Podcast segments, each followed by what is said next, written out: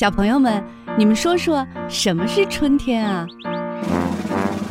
都都长果了，农民婆婆给我们种植物了，长出小花来了，小燕子回来了，从那个南方回来了，春天就是不冷了，还会看见，咱们还会看见七斗，那春天小朋友们都穿什么呢？我喜欢穿裙子，我喜欢夏天一边穿裙子一边去海边唱歌。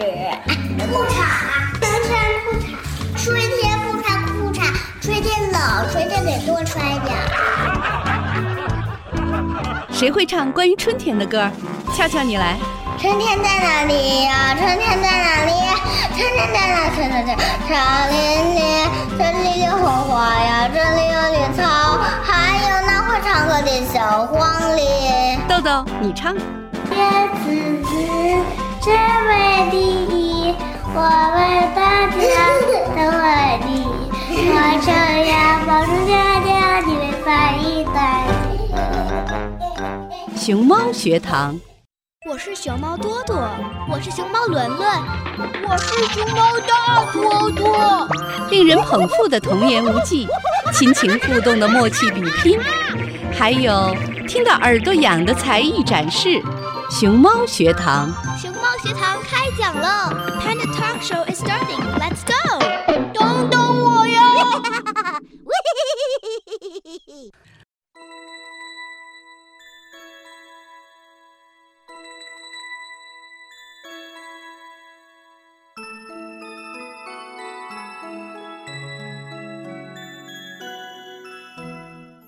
Hello，熊猫学堂的听众朋友们，大家好！很高兴又在愉快的星期天和大家见面了。我是你们的好朋友小荣姐姐。前天是传统节日中秋节，这几天月亮格外的明亮，格外的圆满。小朋友们有没有跟爸爸妈妈一起吃着月饼出门赏月呢？月亮的形状总是会随着时间的变化而发生改变。每当深夜到来的时候，当我们抬头望向天空，有时候呢会看到像这几天一样的圆圆的，像一个大饼一样的月亮；有时候会看到一轮弯弯的月亮，像一把镰刀一样，中间窄窄的，两端尖尖的，看上去细细长长的。那有时候呢，月亮又看起来像一个半圆，就像是一个亮晶晶的大饺子挂在天空上。那小朋友们，你们知道？月亮的形状为什么看上去会发生改变吗？你们知道月亮的形状有什么样的变化规律吗？接下来就跟着小荣姐姐一起走进今天的知识乐园，我们一起来了解神秘的月亮。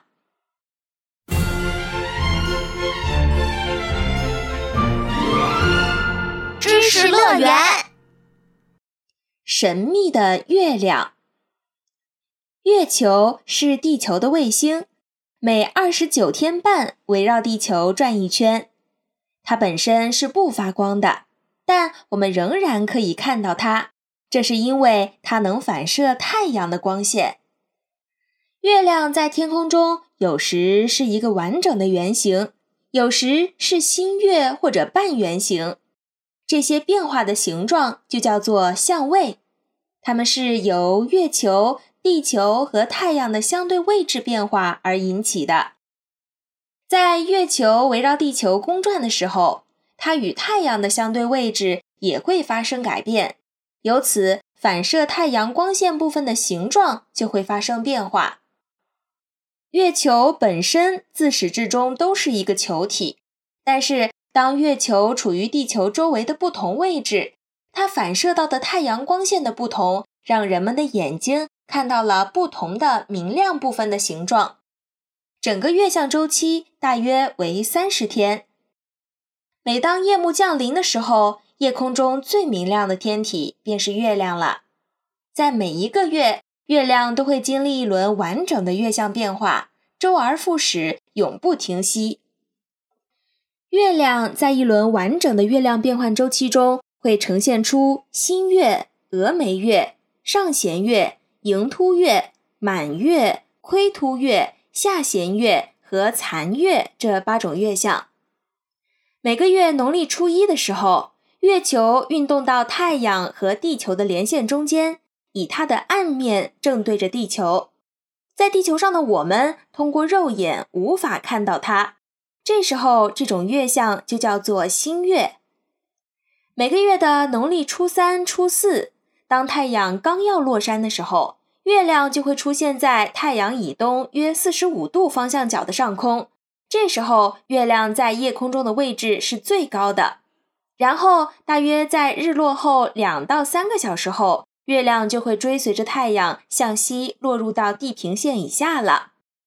这时候的月亮月面朝西，呈反字母 C 的形状，在天文学上称它为峨眉月。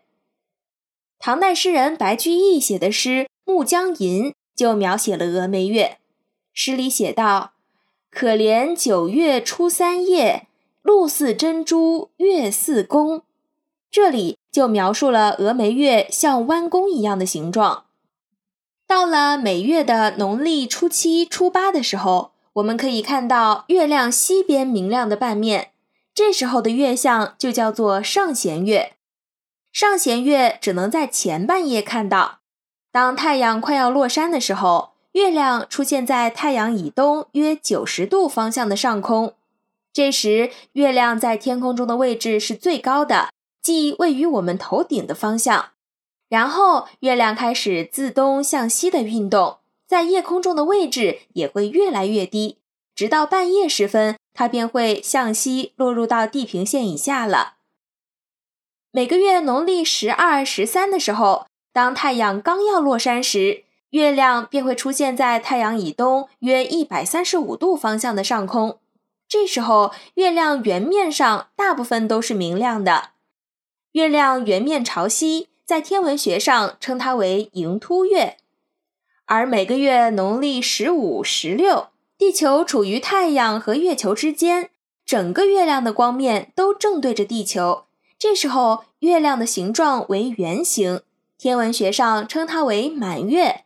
我们最近在中秋节看到的圆圆的月亮，就是处于满月的状态。出现满月的这天。当太阳刚要向西落山时，月亮则刚好从东方的地平线升起。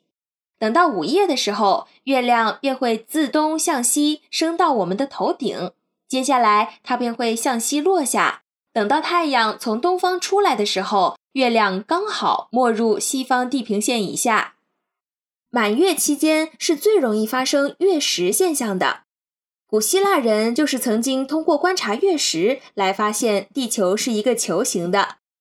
说到满月，中国古代描写满月的诗句那就很多了，比如唐代李白著名的诗篇《古朗月行》中写道：“小时不识月，呼作白玉盘。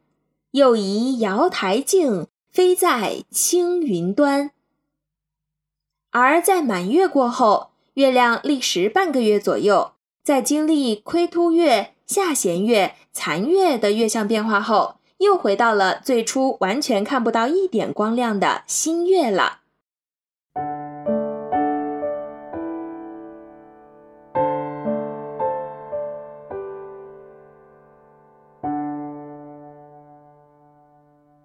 好了，听完了月亮形状变化的秘密，我们不难发现。人们通过肉眼看到的月亮的形态，是随着每一个月时间的更替而出现有规律的变化的。在中文里，一个月的“月”字和月亮的“月”字也恰恰是同一个字，这是怎么回事呢？中国的农历还有一个别名叫做阴历，阴历的“阴”字正是耳东旁再加上一个月亮的“月”，而公历呢又称阳历。阳历是根据地球围绕太阳公转的时间来确定的，太阳历的历年近似于一个回归年，一年十二个月。阳历中的十二个月其实和月相的变化是没有关系的，而阴历的计时方式和阳历就大不相同了。阴历在中国传统历法中，主要是指按照月球的月相周期变化来安排的历法。也就是以月相的朔望变化来确定历月的基础，一年为十二个历月。由于阴历以月亮圆缺变换的一个周期为一个月，月亮的一个变换周期大概为二十九天十二个小时，因此在阴历的每一年十二个月中，六个单数的月份，即一月、三月、五月、七月、九月、十一月为大件，大件每个月为三十天，而六个双数月份，二月、四月、六月。八月、十月、十二月为小件，小件每个月为二十九天，这样大件、小件交错开来，就刚好可以平分二十九天十二个小时的月相变化周期了。这样一来，细心的小朋友们可能会发现，地球绕太阳一周为三百六十五天，而十二个阴历月却只有大概三百五十四天。如果每年的阴历都要比阳历少上十几天，那么过着过着，月份不就全乱套了吗？为了防止月份出现这样的乱套，在阴历中有一种特别的月份，叫做闰月。为了防止阴历的年月和回归年以及四季脱节，每两年到三年就为一个闰年，每逢闰年就会增加一个闰月。比如今年二零二三年就存在一个闰二月，也就是说，在今年的阴历算法中出现了两个二月，这听起来是不是很有趣呢？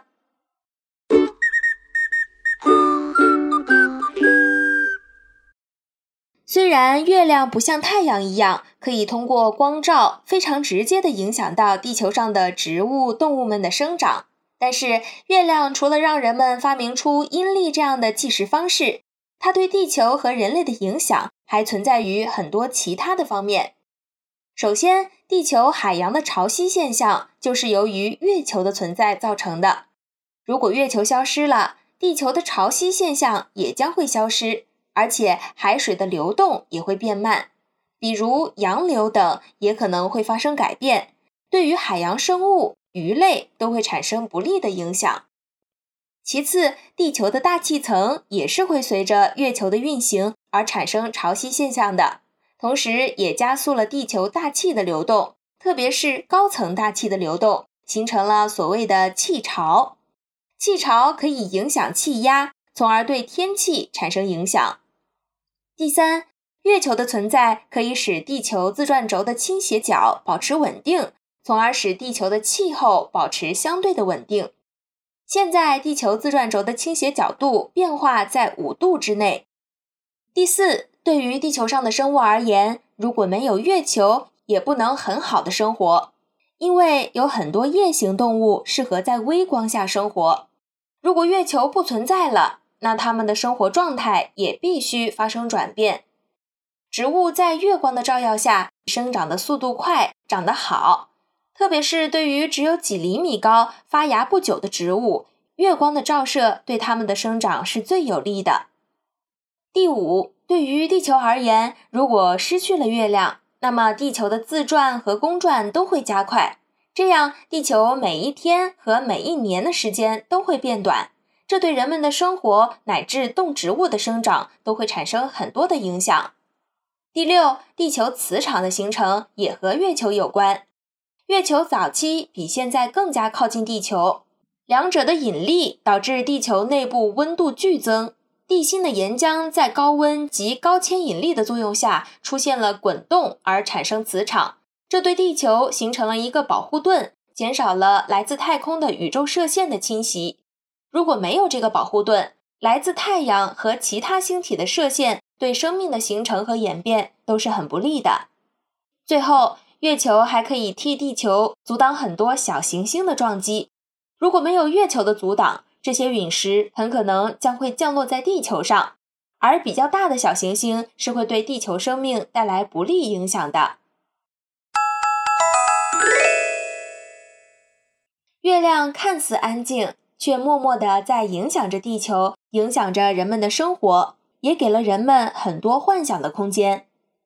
在中国的文化中，常常以月亮的圆满来寓意人的团圆。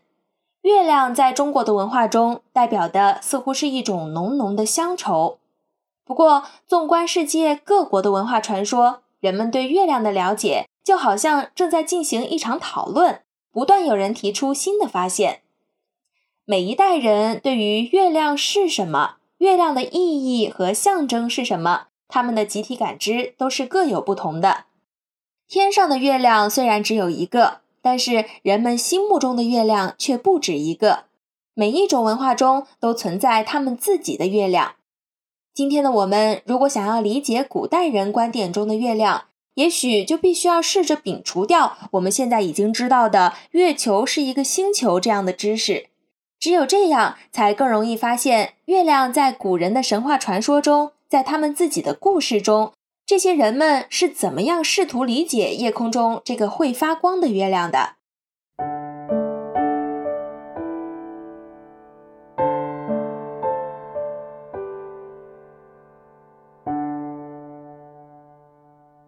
在很多国家的古代传说中，月亮通常都会被赋予人类的角色，有可能是兄妹或者姐弟，有可能是个性截然不同的不相配的情侣，或者是经常吵架又难以调和差异的夫妻等等。比如，在数千年前，印度的一部经文中有一首诗歌赞颂月亮神和太阳女神的婚礼，而在中世纪的普罗旺斯。亚维农的犹太人把月亮看作是遭到玷污或者邪恶的太阳，也是狼和野兔的太阳。由于印度、两河流域和埃及等气候炎热地区的文化常常会把太阳视作大敌，而不是带来生命的力量，月亮的地位取代太阳，成为了敬拜的对象。在温带地区，人们似乎很早就了解。太阳的热度是植物生长和决定季节的主要因素，在这些地区，月亮就经常开始和寒冷和黑暗联系在一起。人类对月球是好还是坏，是温柔还是冷酷，有着各种各样不同的解释。这些形象只要稍加延伸，就能演变成很多很多的故事。在德国有一个传说，是有个人每天在森林里捡柴。连安息日、星期天也不例外。他立刻因为此罪而被送上月亮，让世人永远得以看见，以此警告世人：如果胆敢在地上犯下不合律法的行为，就会被放逐到月亮上。新西兰的原住民毛利人则有个故事，说明了月亮对雨和地表水域的影响。毛利人看到了月亮的形态，像是一个拿着水桶的女性。这位女性就是海神的女儿，名叫罗娜。有一天晚上，罗娜提着一桶溪水回家给小孩洗澡。当时月亮被云层遮蔽，路上光线昏暗。罗娜在黑暗中走着走着，被树根绊倒，生气地骂了月亮几句。从这一刻开始，罗娜的族人就遭到了诅咒。罗娜继续活在天上，必须把它移开才可以看到月亮。而当罗娜打翻水桶的时候，地上就会下雨。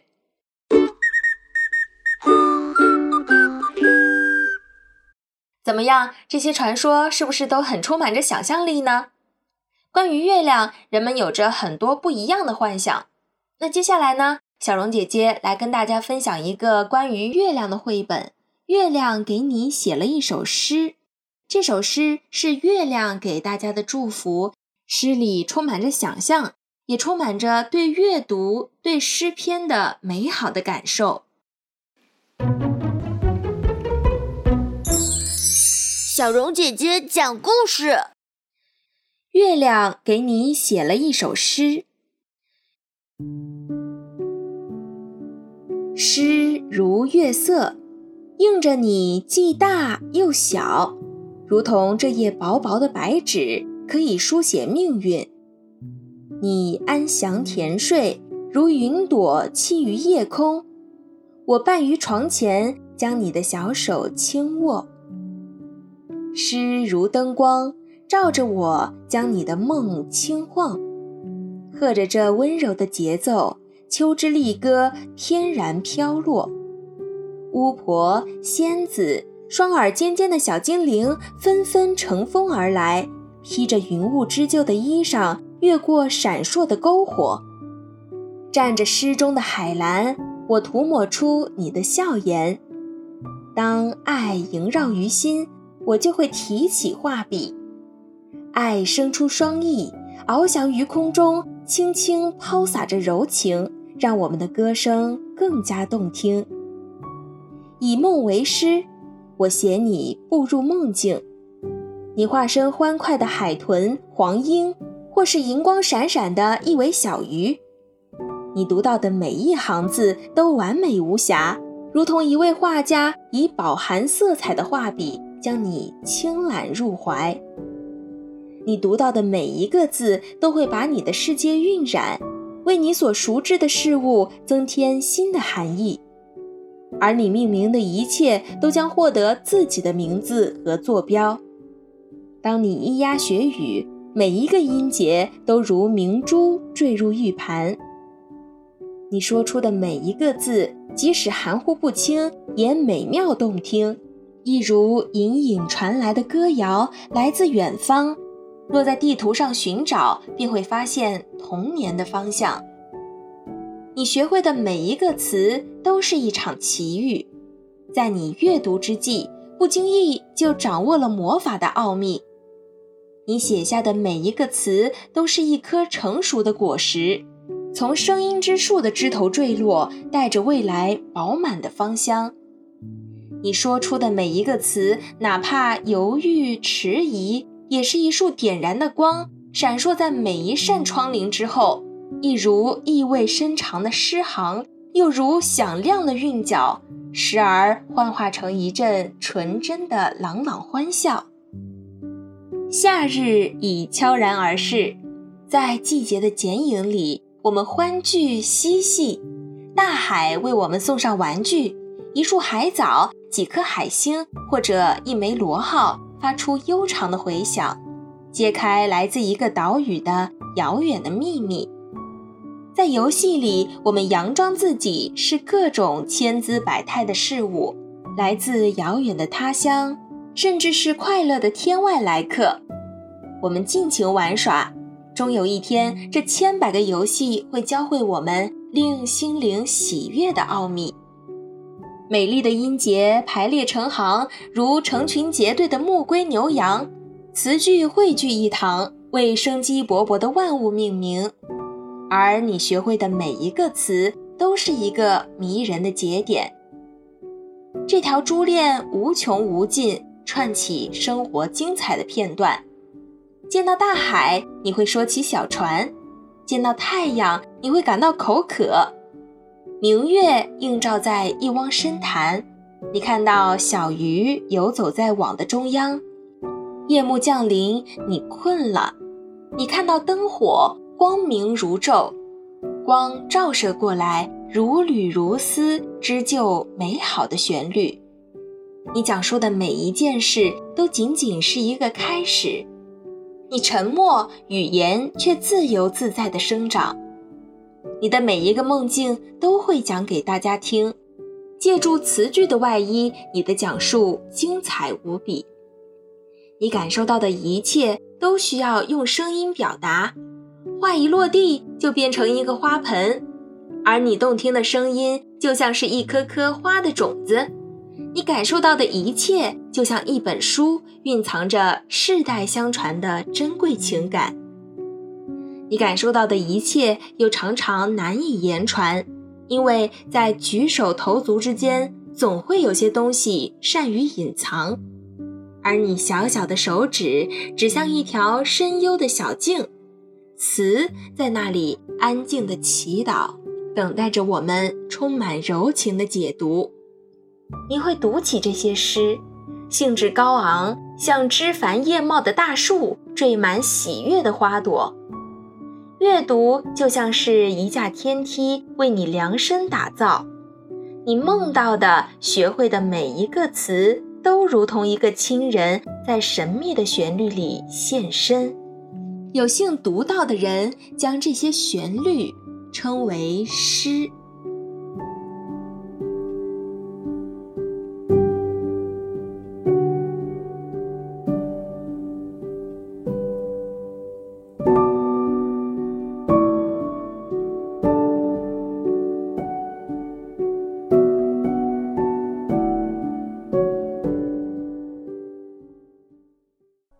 在刚才的节目中，我们说到了很多关于月亮的知识。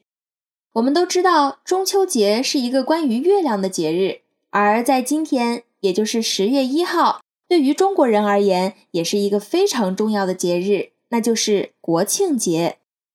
国庆节是庆祝新中国成立的节日。从一九五零年开始，每年的十月一日都是中国各族人民隆重欢庆的节日。在国庆节这一天，必不可少的就是各类大型的庆典活动。在国庆节期间，中国人可以享受长达七天的假期，人们会挂起灯笼或者横幅，用“欢度国庆”等标语来庆祝国庆。各大广场上还会摆放着标语字样的盆景和气球，用欢乐的氛围来迎接这个美好的节日。在每年的国庆节，在天安门广场上，国旗护卫队战士们升起国旗，也成为了一道经典的亮丽的风景。这一天的清晨，来自全国各地的数以万计的群众会围聚在北京天安门广场，观看升国旗的仪式。来庆祝这个盛大的节日，而许多中国的学校呢，会组织学生们来创作国庆节主题的手抄报啊、黑板报。有些学校还会开展主题板报的比赛，看看哪个学生、哪个班级的主题板报绘制的更有创意。其实，不仅中国有盛大的国庆仪式，在世界各国都有属于自己的国庆日期。那今天我们就一起来了解一下，看看世界各个国家的人们会用什么样的方式来庆祝国庆节吧。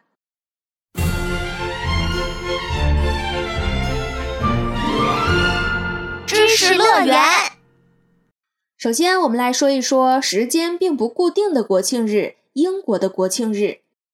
英国在历史上是一个君主制的国家，英国国王的地位是至高无上的。所以，英国将国王的生日来作为全国最大的节日进行庆祝。前英国女王伊丽莎白二世的生日是四月二十一日，但是由于伦敦四月的天气并不是很好，所以之前将每年的六月第二个星期六定为女王官方诞辰日。因为每年的这个时候，一向有雾都之称的伦敦天气也是比较好的。由于在英国星期六本来就不是工作日，所以这一天也不在假日之列。英国国庆日的主要活动呢，就是国王亲自检阅英国皇家卫队。而最多次数的国庆节就是韩国的国庆节了。韩国和其他的国家有所不同，他们有四个国庆日。三月一日是纪念反抗日本帝国主义统治而掀起的三一运动，由此诞生了三一节。七月十七日呢，是纪念一九四八年大韩民国宪法颁布的制宪节。八月十五日是为了纪念一九四五年韩国从日本的压制下解脱，找回了国权，由此纪念一九四八年大韩民国政府建立的光复节。而十月三日则是纪念创建最初的民族国家的开天节。其中，八月十五的光复节是四个国庆日中地位最高的一个节日。在阿根廷的国庆节呢，则是一个敲破盆的国庆节。阿根廷的国庆日是五月二十五日。一八一零年五月二十五日，布宜诺斯艾利斯爆发了反对西班牙统治的五月革命，推翻了总督，并且成立了第一个政府委员会。阿根廷人庆祝的方式带有独特的该国特色，那就是发表演讲、敲打锅盆、挥动国旗和标语。美国的国庆节叫做独立纪念日，它是美国最主要的法定节日之一，全国放假两天，日期是每年的七月四日，以此来纪念一七七六年七月四日大陆会议在费城正式通过的独立宣言。它标志着英国在北美的殖民地和英国正式分家，走向独立建国的道路。独立日是美国政府花销最多的节假日之一。联邦政府雇员会放假一天，损失的工时和额外的加班开支费高达约一千八百万美元，而各州公务员放假一天，平均成本就在五十到一百五十万美元之间。此外，联邦和各州政府需要在提前数月开始筹备庆典，并且向民众分发公共安全指南、手册等等。尽管这些并不是直接归入节庆的成本当中，但是为了防止意外，联邦及各州的警察、消防和医疗急救部门在独立日期间必须要增加人手。许多的市镇政府也会举办活动，通常都是免费开放的。所以说，美国在庆祝独立日的时候，大约需要付出数亿美元的代价。最壮观的要数法国的国庆节了。法国国庆节是七月十四日。一七八九年的七月十四日，巴黎人民攻占了象征封建统治的巴士底狱，推翻了君主政权。一八八零年七月十四日就被正式确立为法国的国庆日。法国人每年都要隆重的纪念这个象征自由和革命的日子。为了庆祝国庆节，法国每年都要在香榭丽舍大街上举行大规模的阅兵仪式。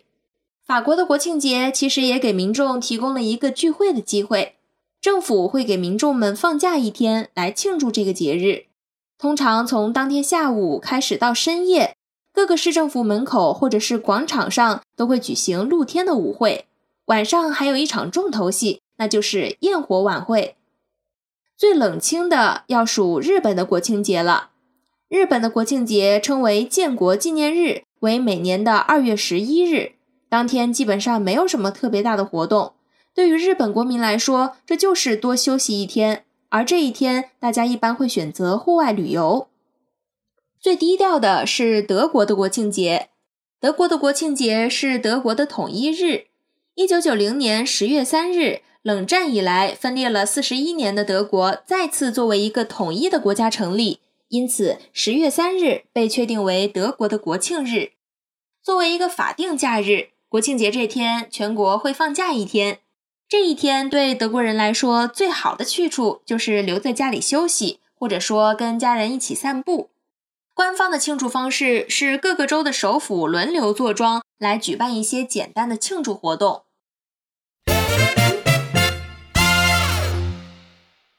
我们纵观各个国家的国庆日，不管是用什么样的方式来庆祝，都是表达着人们对国家和民族的一种祝福。虽然国庆的方式各有不同，但是相信各个国家的人们对于热爱和平、祝福国家繁荣富强的心意都是一致的。那在节日到来的时候呢，很多的国家都喜欢燃放烟花来庆祝。你知道烟花是怎么被发明的吗？烟花的图案是怎么形成的呢？烟花为什么会有不同的颜色呢？接下来我们就走进知识乐园。来一起了解了解有关烟花的小知识吧。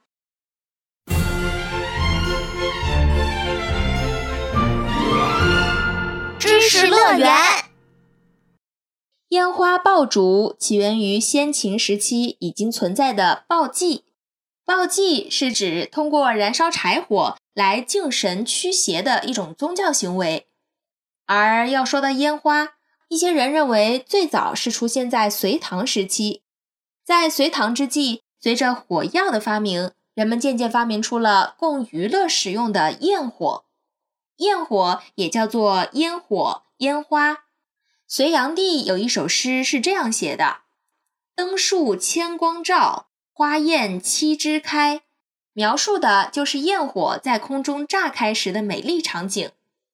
到了宋朝的架子烟火或者盆景烟花就已经相当具有规模了。每逢元宵佳节，达官贵人们就会买来各种好看的烟花燃放，竞相比美，彻夜欢腾。到了明清时期呢，伴随着技术的进步，烟花表演的形式也极大的丰富了起来。当时的技师们已经可以靠着形形色色的烟花连缀场景，组成剧情。形成令人叹为观止的烟火戏。早期的烟花结构是比较简单的，在里面只有两层，一层是外筒，用于装入火药，而内筒球一般由引爆药、火药和光珠等等组成。这和火箭升空时的几层推进装置是很类似的。外筒的火药先将整个烟花送入半空中之后，内部再炸开，然后里面的光珠就会扩散。形成一些简单的烟花的图案。之所以这些烟花可以变成形态多种多样，并且有着丰富多样的色彩，主要是由于里面添加的一些额外的成分，不同的金属在高温下所对应的火焰颜色是不相同的。一般来说，铝产生的火焰是白色的，钠产生的火焰是黄色的，铜是蓝色的，锂是红色的，而其他一些细小的成分则会产生其他不同颜色的闪光，因此才能够让这些烟花呈现出不同的颜色，并且这些烟花中还可以加入一些岩石层做的双层结构。这样就可以放入两种不同颜色的光珠，从而形成两种不同颜色的烟花。如果以这样的方式再进行叠加，最高可以做到八重烟花。烟花虽然非常的美丽，但是同样也存在着一些安全隐患，很容易会带来环境污染等问题。燃放烟花爆竹的时候，会产生大量的有害气体，还有各种金属氧化物的粉尘。强烈的刺激人们的呼吸道，让人咳嗽，引起气管炎，还有一些其他的呼吸系统的疾病。燃放烟花爆竹还会产生巨大的噪音，可能会对一些老人、病人、学生这样的需要安静的群体造成一些不好的影响。此外，有一些燃放烟花的城区建筑很高，人口相对密集。高空烟花等燃放物可能会引发火灾，危害到人们的生命财产安全。不正确的烟花燃放方式还可能会引起伤人事故。所以说，重视烟花的安全燃放是非常重要的。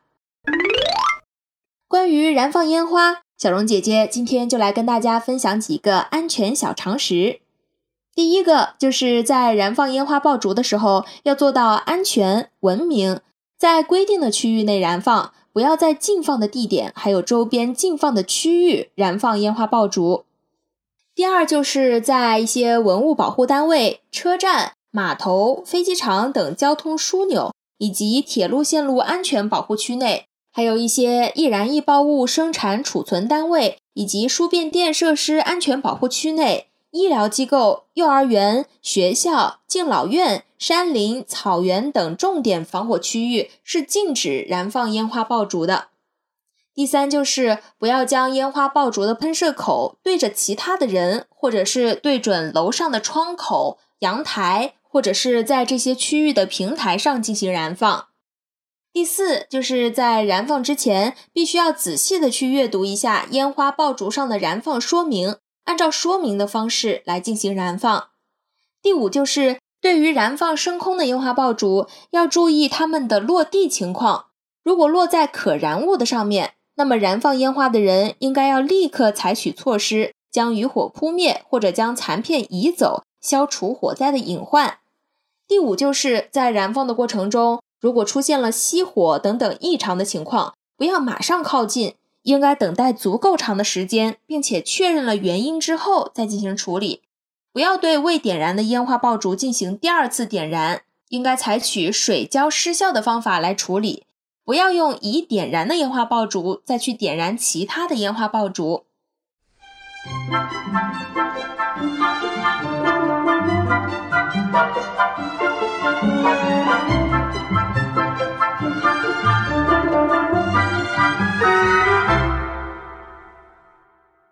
那随着科技水平的进步呢，现在又出现了有别于传统烟花的新型烟花——数字烟花。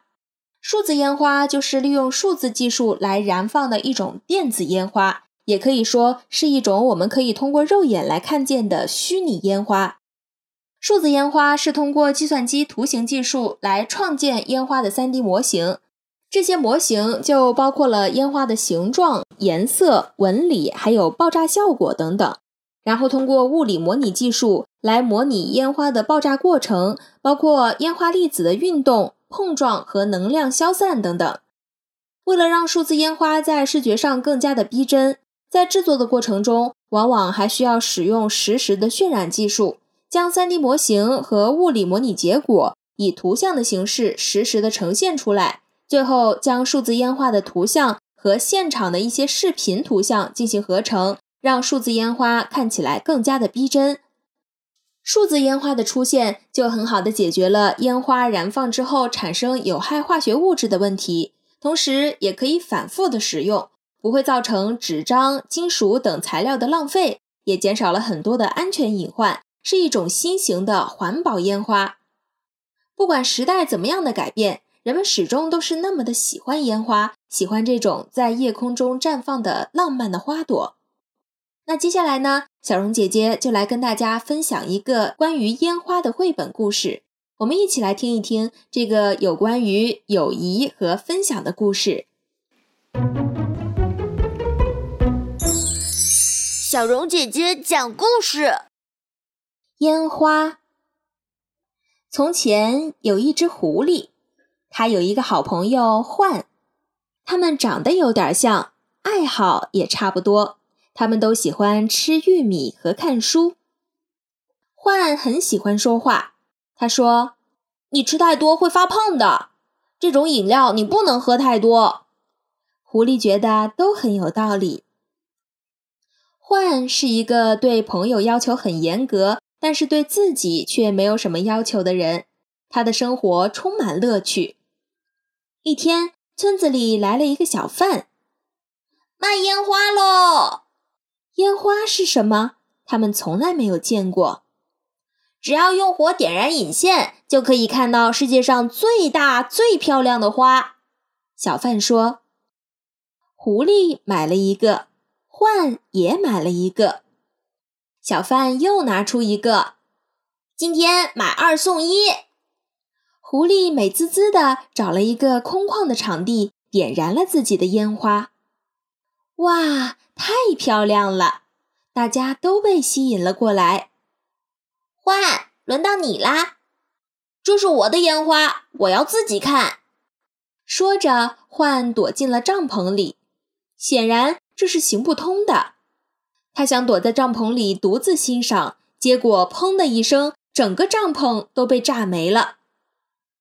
还剩一个烟花，大家都眼巴巴地等着。狐狸和獾会拿出来跟大家一起分享这最后的烟花吗？这是我们的烟花，不给别人看。獾大声地说着，他依然不喜欢分享。他拖着不太情愿的狐狸跑走了，去找了一个没有别人的地方。这里没有别人吧？啊，有蝙蝠！他们躲进黑暗的山洞里，却被蝙蝠给追了出来。这里没有别人吧？哎，什么在动？他们滑到湖的中央。鱼儿却跟着游了过来。唉，这里总没有别人了吧？啊，那是什么？他们跑到了沙漠里，动物们却来到仙人掌后张望着。哎呀，真讨厌！好像走到哪里都有人呀。他们走啊走啊，从白天走到了黑夜，终于，他们走进了夜晚的山谷中。这里真的没有别人了。獾满意的点燃了烟花，哇，这看起来比白天还要美。在这里绝对没有人看到了。殊不知，烟花升到了高高的天空里，这比白天还要美丽的烟花，远处的动物朋友们也都看到了。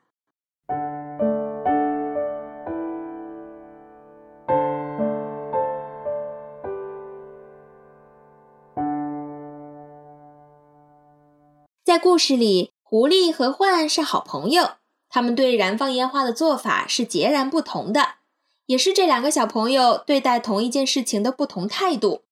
狐狸是简单直接的，拿到烟花直接就点燃了，和朋友们一起欣赏，他也毫不介意。而獾呢，他觉得这是自己的东西，可以独自享受。不过他因此而很辛苦地跑到山顶上去放了烟花。有些小朋友可能会像狐狸一样喜欢分享，而有些小朋友可能会像獾一样喜欢独自去享受自己喜欢的东西。其实这两种方式都没有错，在不影响别人的情况下，他们都收获到了自己的快乐。当然，也有可能会有些小朋友觉得将快乐分享给朋友，那么自己收获到的快乐将会是加倍的。那么你更喜欢哪一种做法呢？好啦。今天的节目到这里就要跟各位说再见了，感谢大家的收听，很高兴能陪伴大家一起度过愉快的周日。我是小荣姐姐，我们下期节目再见。